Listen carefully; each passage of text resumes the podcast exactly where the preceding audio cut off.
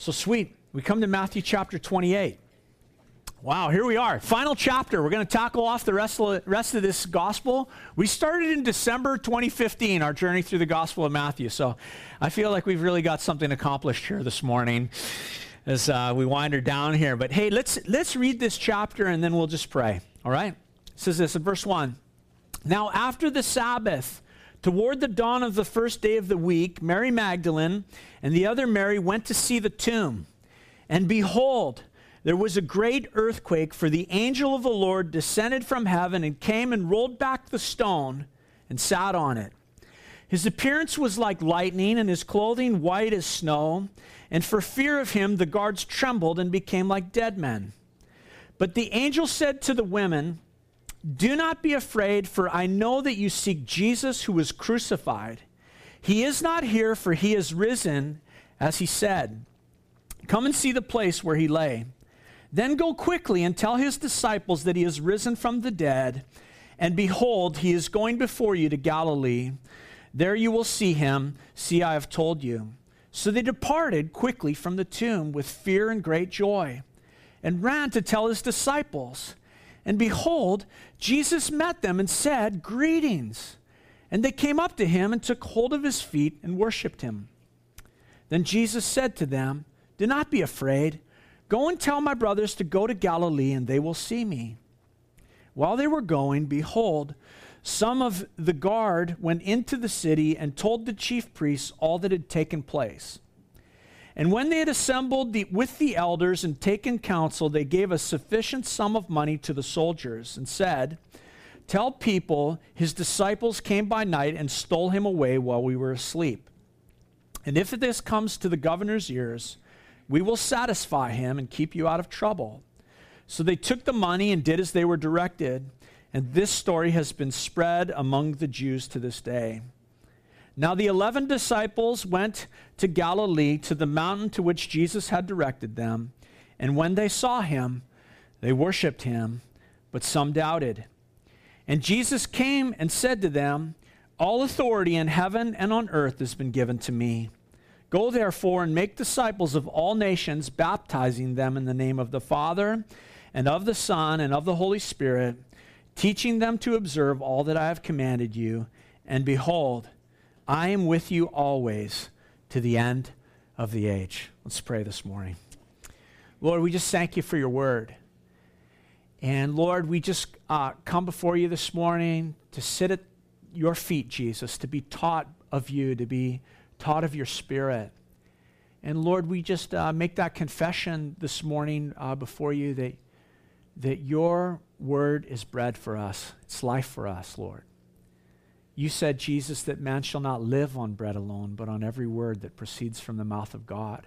And so, Lord, this morning we come to hear your word, to be fed in our spirits, Lord, to be strengthened in the inner man, the inner person, Lord. And so, God, this morning, um, we just pray your Spirit's blessing upon the teaching of the word. Lord, we thank you for this journey that we've been through the Gospel of Matthew, Lord. It's been sweet.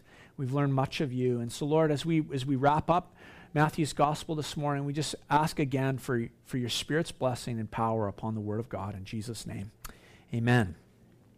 So, the final chapter, here we are. Final chapter of Matthew's Gospel account of King Jesus. All throughout this Gospel, one of the themes that is just overshadowed for us and that we've just uh, tried to draw upon all the way through is, is the, king's, the kingship of Jesus, that Jesus is king. And, you know, I, I would say that if there's one thing that that proves his kingship, it's his resurrection from the dead. And this final chapter of Matthew's gospel tells us about Jesus' victory over sin, his victory over death, but then it goes beyond to tell us about, as we're going to see this morning, about the absolute power and the absolute authority of King Jesus. The Apostle Paul kind of summed it up in his letter to the, the Philippians. I love that verse from sec, uh, Philippians chapter 2, verse 10 11. It says this At the name of Jesus, every knee will bow in heaven and on earth and under the earth, and every tongue confess that he is Lord to the glory of the Father. I love that verse. And so, as we you know, wrap Matthew up here. One of, one of the, the things that's interesting in particular about Matthew's account of the resurrection actually is the details that he leaves out.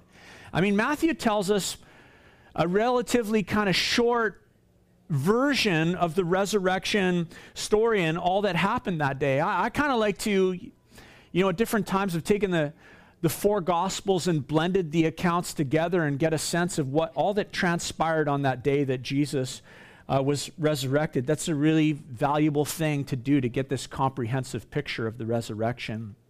But uh, for Matthew, I would say this in his account, all that he's been telling us, everything that we've read, everything that we've seen in Matthew's gospel, has been to declare the kingship of Jesus and to reveal it to the, the people of Israel and to us. And I would say this uh, that his account of the resurrection's no different.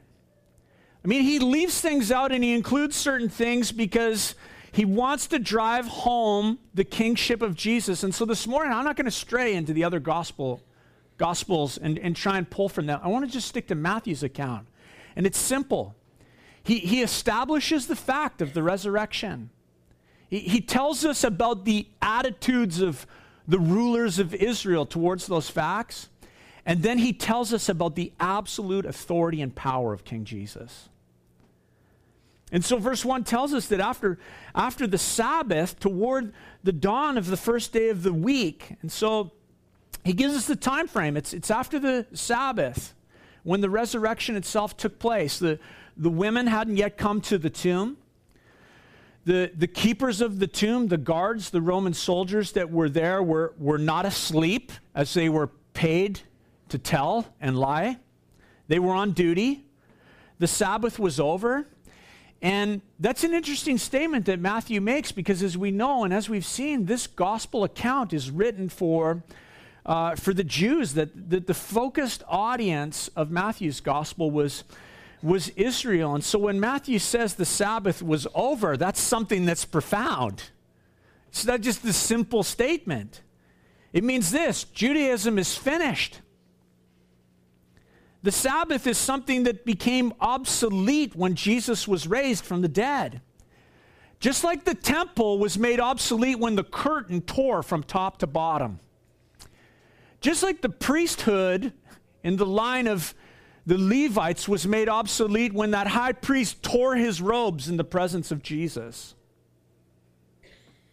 Priesthood, temple, Sabbath, all finished with the death and resurrection of Jesus Christ.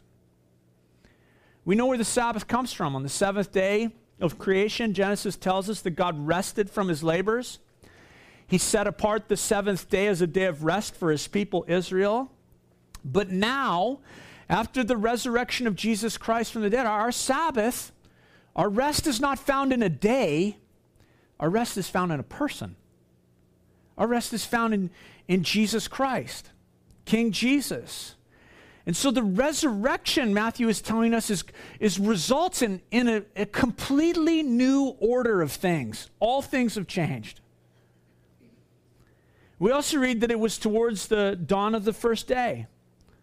A new day had dawned. A new day had dawned in the history of God's salvation story, his story of redemption, the first day of the week. And the early church t- turned away from that seventh day, the Sabbath day, and they turned to the first day of the week as, as a day not of rest, but as a day of worship. It's a day of worship. That's why we're here this morning. It's because of the resurrection. We're here to worship the first day of the week. And so Matthew tells us that at that time, Mary Magdalene and the other Mary went to, went to see the, the tomb. They were the first visitors to the tomb. They had no idea what had transpired in that tomb where they believed Jesus' body laid, their hopes were buried. You know, their expectations uh, were, were in that tomb with Jesus, all of their hopes, the, the love that had conquered their hearts, and they weren't expecting anything except to find Jesus in the tomb. But verse 2, 2 tells us, And behold, there was a great earthquake Again, this is, this is a change in the natural order of things. We saw this when we went through the crucifixion account that, that the ground shook and the rock split. The earth mourned at the death of Jesus, and it shook. But when he rose from the dead, it shook, and I think it was with a sense of pleasure and anticipation of the things that were to come because Jesus had been raised from the dead. Matthew tells us an angel of the Lord descended from heaven, came, came down and rolled back the stone and sat on the stone. I love that picture. It's quite the picture. An angel of the Lord descending from heaven. And we know this. I mean, you heard this so many times. He, didn't come down to let Jesus out of the tomb. Jesus was already gone. There, he, he didn't need to be let out of the tomb, he had left the tomb. The angel came down to show the world the evidence of the resurrection and the proof of the empty tomb. And we know the story. In front of the, the tomb, there was the guard of soldiers. The governor's insignia was sealing the tomb. And that angel came down with no consideration of the Jewish religious leaders, no consideration of the authority of Rome. He just rolled back the stone and he sat on it. And just let Jerusalem try and stop him. Just let Rome and all of Caesar's might try and stop the angel of the Lord as he comes to the tomb. Isn't it a great picture? This is the angel of the Lord. He's, he's not concerned about the displeasure of the Sanhedrin. He's not concerned about the might of Rome or Caesar. You know, the Bible tells us in 2 Kings chapter 19 how one angel of the Lord slew 185,000 of the Assyrian army. Who is Caesar? What is his seal? Who is the Sanhedrin? What is Jerusalem or what is Rome when it comes to one who comes from the presence of God? See, we have to understand this that no power on earth could roll that stone back in place. No power on earth could roll that stone uh, from the front of the tomb without the permission of Rome. But that stone was rolled back not by earthly power, it was rolled back by heavenly power, not earthly might. And now, with the angel sitting there, there's no earthly power that can roll the stone back in place. What are you going to do? The angel is sitting there. I mean, you think about the resurrection account, and maybe you just ask this question well, why didn't the, why didn't the soldiers just roll the stone back in place and just you know, cover up that Jesus was no longer in the tomb. I mean, if you think about it, that's like probably one of the best ways to refute the claims of Christianity that Jesus has been raised from the dead. Just roll the stone back in place. Like just put it back and reseal, and no one would really know. I mean, it's it's before the dawn of the first day. And maybe they would have, except for the fact that an angel of the Lord was sitting on the stone. Matthew even tells us about his appearance. His appearance was like lightning, his clothing white as snow. For fear of him, the guards trembled and became like dead men. Like, this is intense, you know? Think about these gospel accounts. Sometimes we're just so familiar with them. This is intense, what's going on here. The countenance of the angel was like lightning. I, I wonder when he came down from heaven, was just a lightning strike on the earth? His clothing was white as snow. The angel was clothed in blinding glory. I mean, this was a creature that was bathed in the glory of unapproachable light. He had come from the presence of God. That's how he appeared to those who saw him. And, and, the guards, this guard of soldiers, we don't know how many there were. Like they say, a guard, some say a guard's kind of like four to 16, others say it's 50 soldiers. But this guard of soldiers who were guarding there at the tomb trembled. The, the earth shook and their hearts shook at the presence of the angel to the point that they fell down to the, to the ground and played like dead men. You know, line, you know, nobody moves, nobody gets hurt. I wonder if the angel said that. Nobody moves, nobody gets hurt. I think that's where it originated, right there at the tomb. But, you know, just like a man who's instructed to play dead, you know, when you meet a bear or something like that, these men drop to the ground, and it's like they're just playing possum.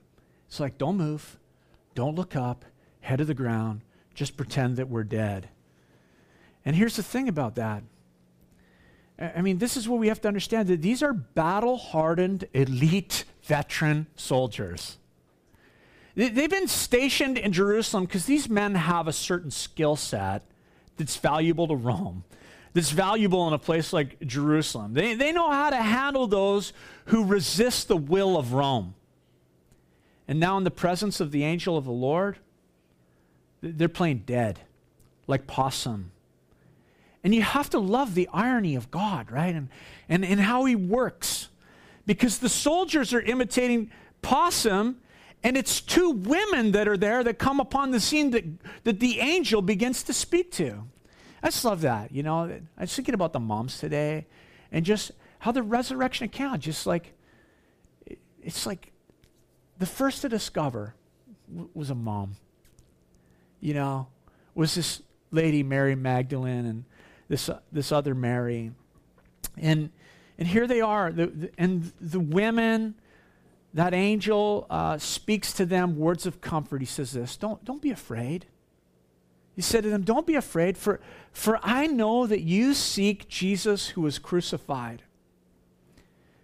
And you think about that countenance of the angel, appearance of lightning, white as, white as snow. I mean, he was just as terrifying to the women as he was to the soldiers. And that angel, it seems, could sense their fear, but then he disarmed it with words of comfort. Don't, don't be afraid. Don't be afraid. I know that you've come to seek Jesus who, has been cruci- who was crucified.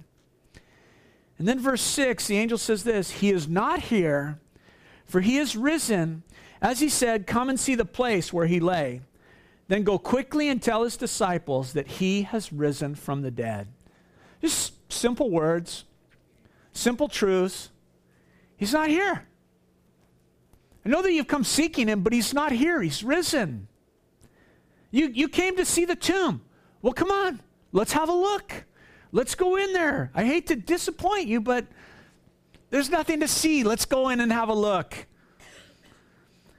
I'm sure he was smiling as he welcomed them to draw near with him and to look into that empty tomb. And notice what the angel says. He says this Come and see, and then go and tell. Come and see, come and look at the empty tomb, and then go and tell his disciples. The first witnesses to the resurrection were two faithful women. That, that empty tomb became the cornerstone of everything we, it is the cornerstone of everything that we believe. The cornerstone of the church, the cornerstone of the apostles' preaching in that first century.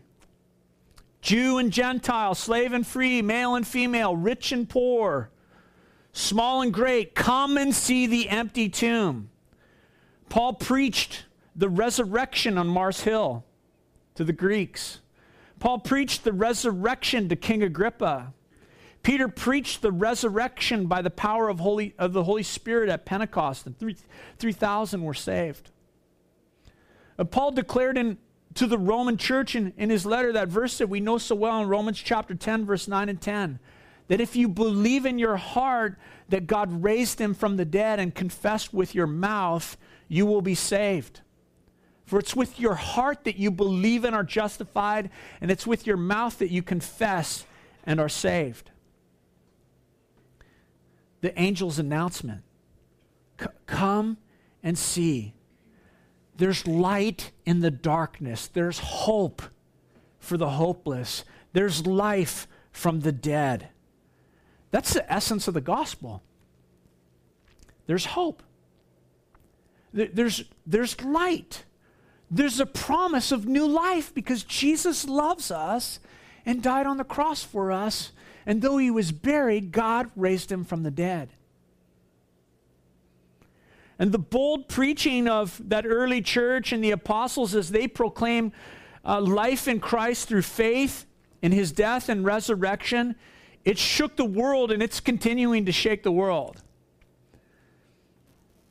The gospel is shaking the world by no doubt that we're saved by his grace. We were dead in our sin. We were shackled in the chains of sin, alone and helpless and condemned and in darkness, but we have been raised with Christ. Made alive forever, made righteous, redeemed and brought, brought back with the riches of his amazing grace, with the riches of his relentless love for us purchased with blood and saved by grace. Look what that empty tomb declares to us, church. Come and see and go and tell. You, think about those who are in that place of unbelief. Maybe they've just hardened their heart in the place of unbelief. You know, when you, when you meet people like that, it's like the empty tomb is a source of anger for them. The declaration of the empty tomb like makes them rage. The enemies of Christ make up theories that are weak and shaky to account for what happened to Jesus. You know, I th- often think this the sad reality is, is that, that many people remain unbelieving not because they cannot believe. I mean, the proof for the resurrection is overwhelming. It's not because they cannot believe, but because they refuse to believe. They refuse. They love darkness rather than light. And nowhere is that more evident as when we get to this part about the religious leaders, as we see their response. We'll get there in a few minutes. But before we get there, let's keep cruising because it says this And behold, the angel said, He is going before you to Galilee. There you will see him. See, I have told you. So they departed quickly from the tomb with great fear and great joy and ran to tell his disciples. So the angel commanded these two ladies Go and tell the disciples that Jesus has been raised from the dead and that he will go before you as he said, and he'll meet you in Galilee. And we know Galilee, and it, it was the place where everything began for those who followed Jesus for these, 12, for these 11. That's where Jesus grew up. That's where the disciples met him. That's where he did most of his miracles. That's where his greatest messages were taught. Jesus said, I'll meet you in Galilee. The disciples were a mess. I mean, I don't know what else you say about these guys. One of the 12 was dead. Peter was still, I think, overcome with his own betrayal and denial of Jesus. They were a group that was confused and they were afraid. But Jesus is going to forge these men into the nucleus of the early church that's going to shake shake the world. That, that he's going to forge them into the center of the church, that the foundation of the church that's about to be born. And so I imagine these ladies half shocked, half rejoicing begin to rush off to share what they have seen and heard. They're probably still battling their fears. They're still probably confused, though overwhelmed with joy. And that's when the Lord Himself appeared to them. They met King Jesus Himself. Check out verse 9. And behold, Jesus met them and said, Greetings. And they came up to him and took hold of his feet and worshiped him. Then Jesus said to them, Do not be afraid. Go and tell my brothers to go to Galilee, and there you will see me. And Jesus met them. Our English translation says that he said to them, Greetings. But what Jesus said to them is actually kind of somewhat lost in translation from the original language into English. Greetings means this rejoice. He saw them and he said, Rejoice. Rejoice. That's what he said. Can you imagine? Rejoice, overwhelmed with maybe confusion. There's some fear still going on, overwhelmed with joy. He says to them, Rejoice. And instantaneously they recognize Jesus. They bow before him. With their eyes, as they take hold of his feet, with their eyes, they see his nail scarred feet. With their hands, they touch the nail scarred feet and they worship him. They, they felt the reality of his resurrection, they felt the reality of his resurrection body, and they worshiped him. And you know, I just think That, that's what an encounter with the resurrected Lord should lead to worship. I mean, when, when you go to the empty tomb, when you, when you get a picture in your heart or in your mind of the resurrected Lord, it will lead you to worship him. The words of the angel were true to them. Their ears hadn't deceived them. Their eyes saw the empty tomb. Their eyes didn't mislead them. And now their hearts knew. The resurrection was gloriously, I don't know, wonderfully, astoundingly, it was true. And so Jesus said to them, Don't, don't be afraid. Go and tell my brothers to go to Galilee, and there they will see me. That's actually the first time that Jesus calls the disciples his brothers, like officially. That, that's grace. That's the grace of his death and resurrection. Tell my brothers, go to Galilee, and there they're going to see me. And so fear's dispelled. The two women went to tell the disciples all that they had seen and heard. And check out what happens in verse 11.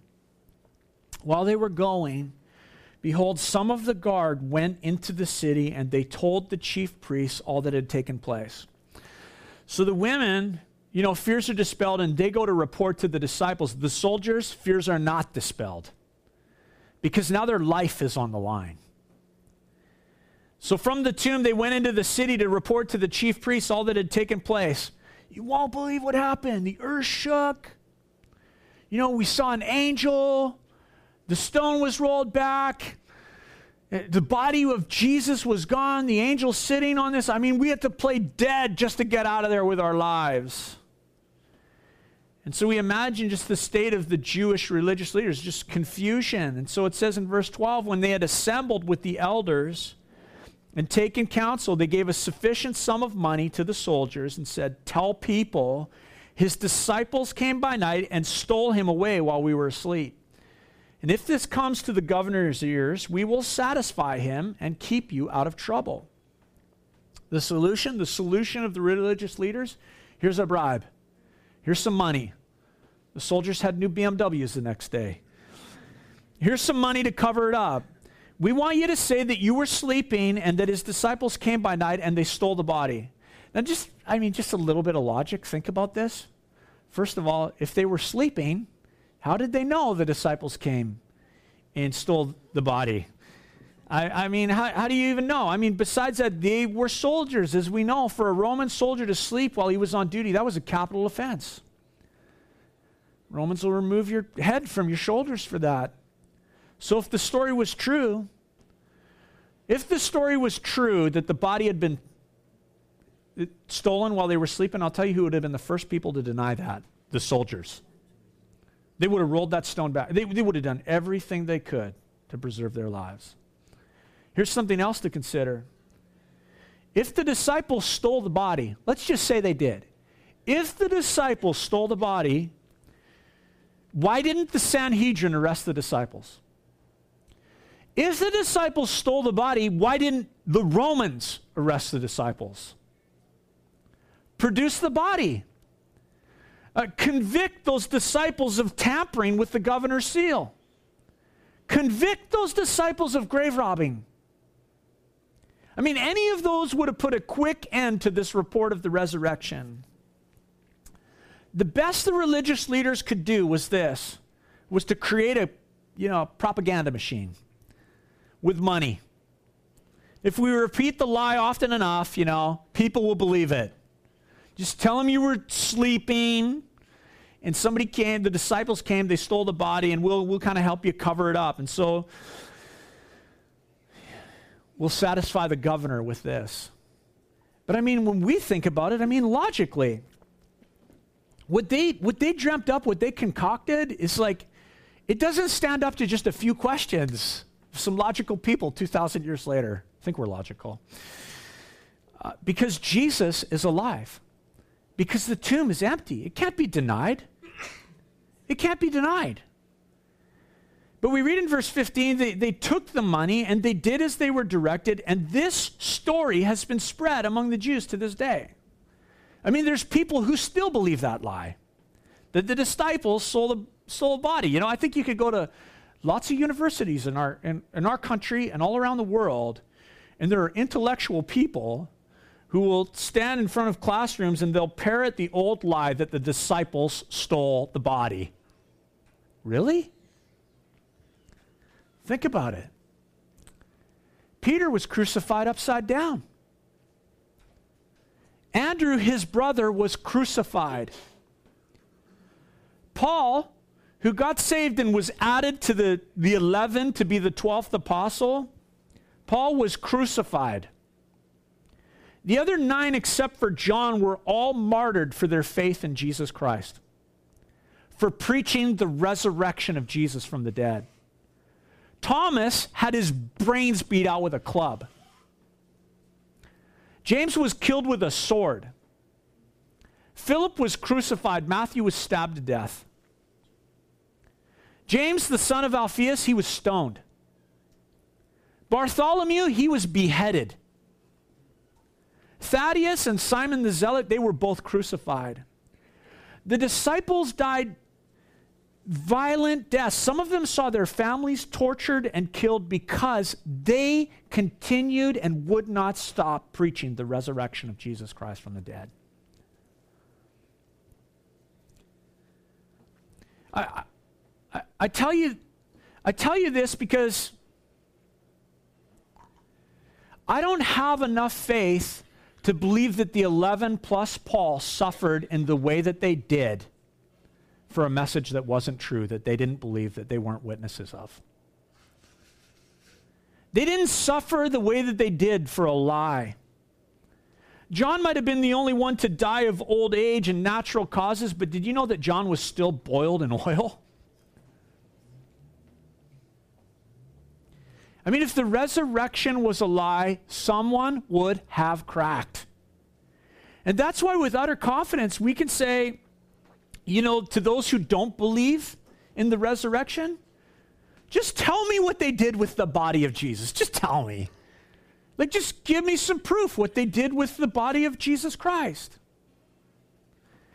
And you know, when you consider these things, one, one of the things that I love about our relationship with Jesus, it's, it's a relationship that's based on faith, but I'll tell you this it's not blind. I, I never have had to turn off my mind to follow Jesus.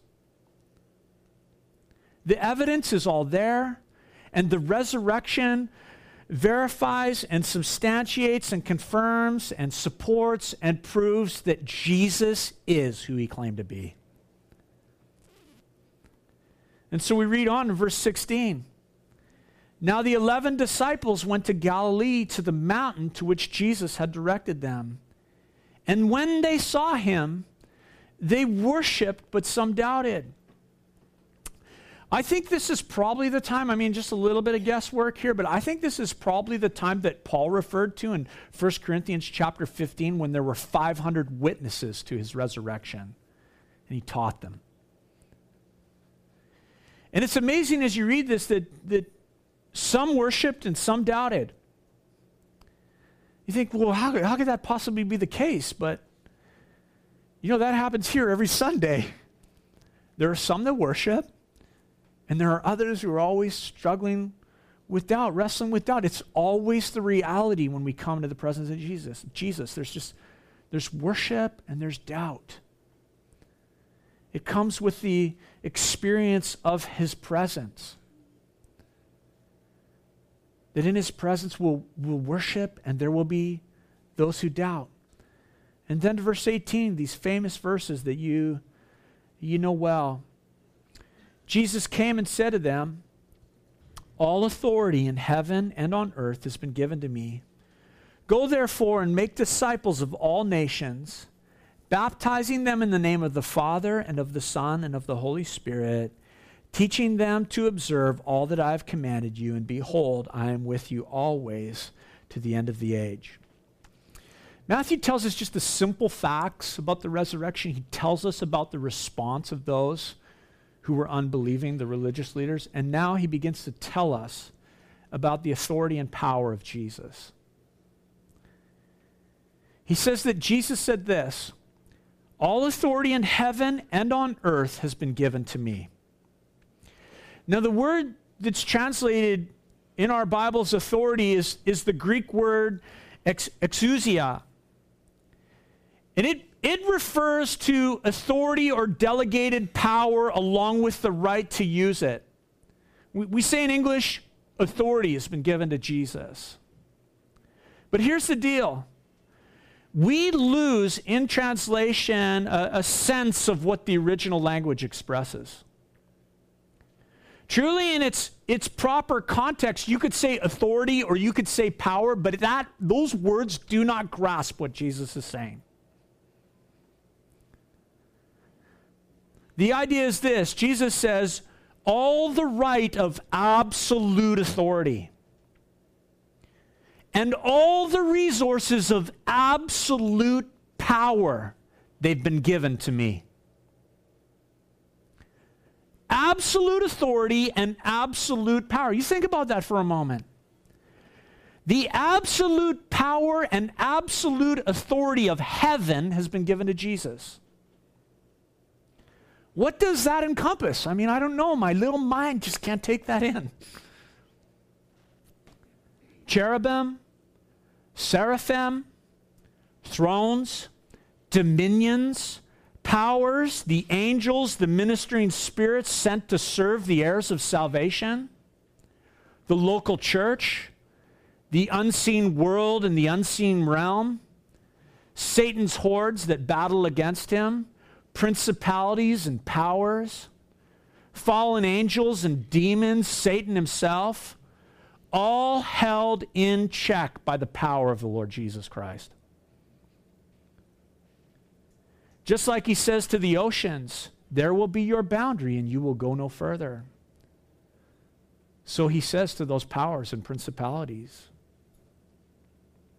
no matter what the enemy does, what he does to nations, whatever he does to lead people into temptation to sin, whatever he does to hinder the work of the Lord Jesus, whatever might happen in all of the unseen realm, whatever it is, it bows to a name. Do you know that? It bows to the name of King Jesus.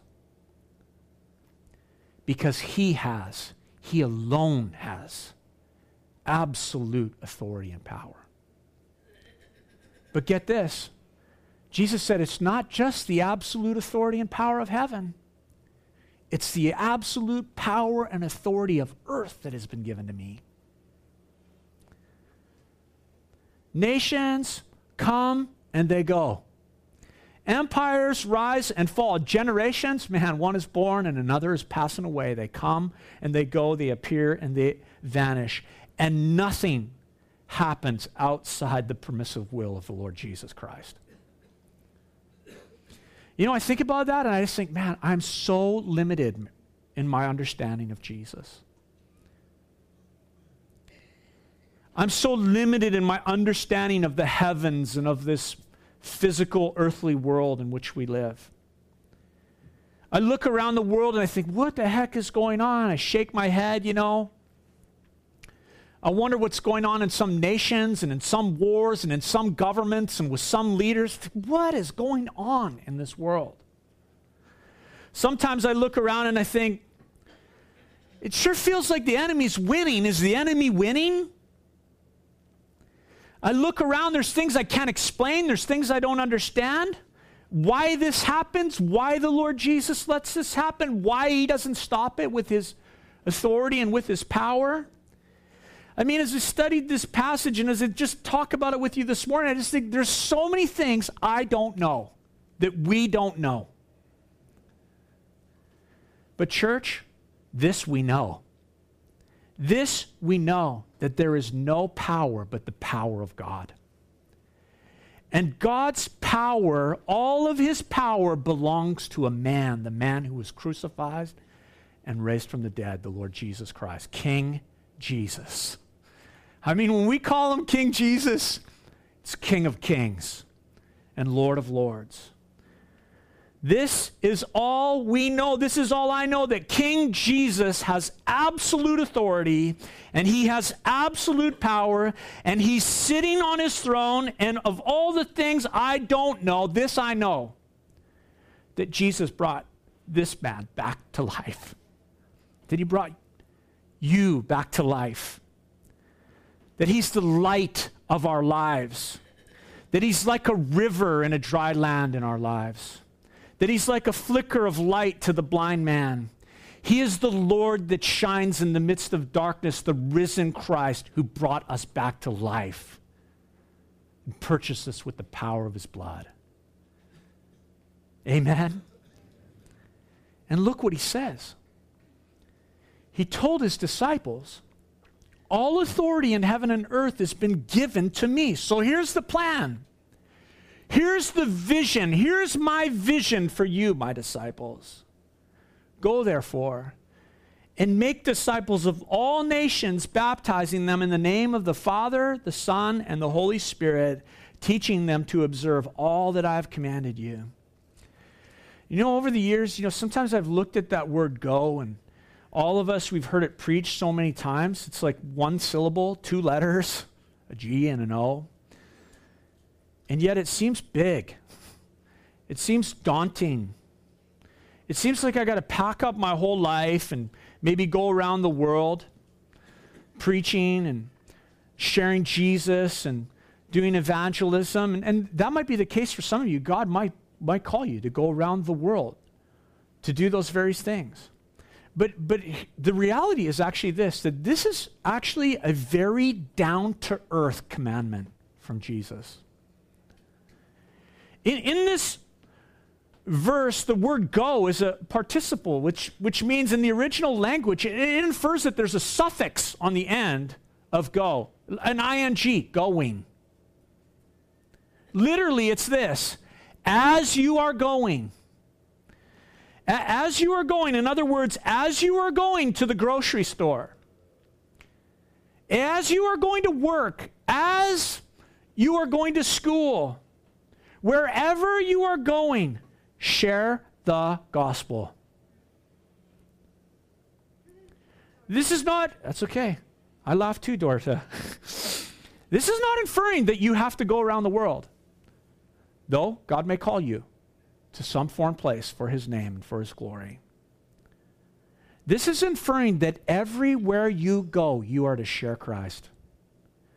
Share the death and resurrection of Jesus and the hope and the light and the life that you've experienced because of Jesus. You know, I just feel like increasingly in North America and Canada that we live in this culture of shame Everybody's shaming you about everything. You know, just conforming you into the little box. You fit here and don't, don't step outside of these boundaries. Conforming us into the mold of this world. I so love that message that Abraham preached last week. Do not be conformed to this world, but be transformed by the renewal of your mind. This morning, God is renewing our minds with his gospel. He's getting us back on track. The world uses shame to conform us into its mold. Sometimes there's, there seems to be this, this shameful sense from the unbelieving world that you don't have the right, you don't have the right to tell me about Jesus. You don't have the right to go to this people. You don't have the right to go to this foreign land. You don't have the right to speak up about Jesus in this community. You don't have the right to talk about Jesus. I don't want to I don't want to hear I don't want to hear about the church taking the gospel to other lands or what the gospel is doing in the world. But I want to tell you this morning, or I believe the Holy Spirit wants to tell you this morning, you have the right. In fact, you have a mandate. You have a mandate that transcends all human, political, religious, economic power in all of this world. Because you are commissioned by the one who has absolute power and absolute authority. Everything in heaven and on earth and under the earth will bow to his name and confess that he is Lord.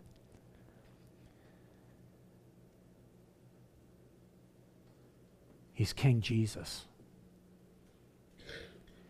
and we're commissioned go. Wherever you go, wherever you're going. And that word therefore in there is, is really valuable. You should circle it because the word therefore links Christ's absolute power and authority to us. We, we've been given authority to invade the gospel, to invade this world with the gospel everywhere. It's why there's the, the biggest, baddest army on the face of this earth is God's people, his church. The foundation and pillar of truth, Paul said. I, I think about this, and I think, oh, God, forgive me. I just get so fearful. I get so worried about what people think. I can't think about this, I think about this. And all authority in heaven and earth has been given to you, and you've told us go. Who is man? Why am I why do I fear? And Jesus said this. He says, as you go and proclaim the gospel, baptize them in the name of the Father and of the Son and of the Holy Spirit, teaching them to observe all that I've commanded you. It's kind of cool that Jesus didn't say this baptize them in the names of the Father, the Son, and the Holy Spirit. He said, baptize them in the name, one name, the triune God, Father, Son, and Holy Spirit. Great picture of the Trinity. And then Jesus gives what I believe is the greatest promise in the entire scriptures. He said, And behold, I am with you always to the end of the age.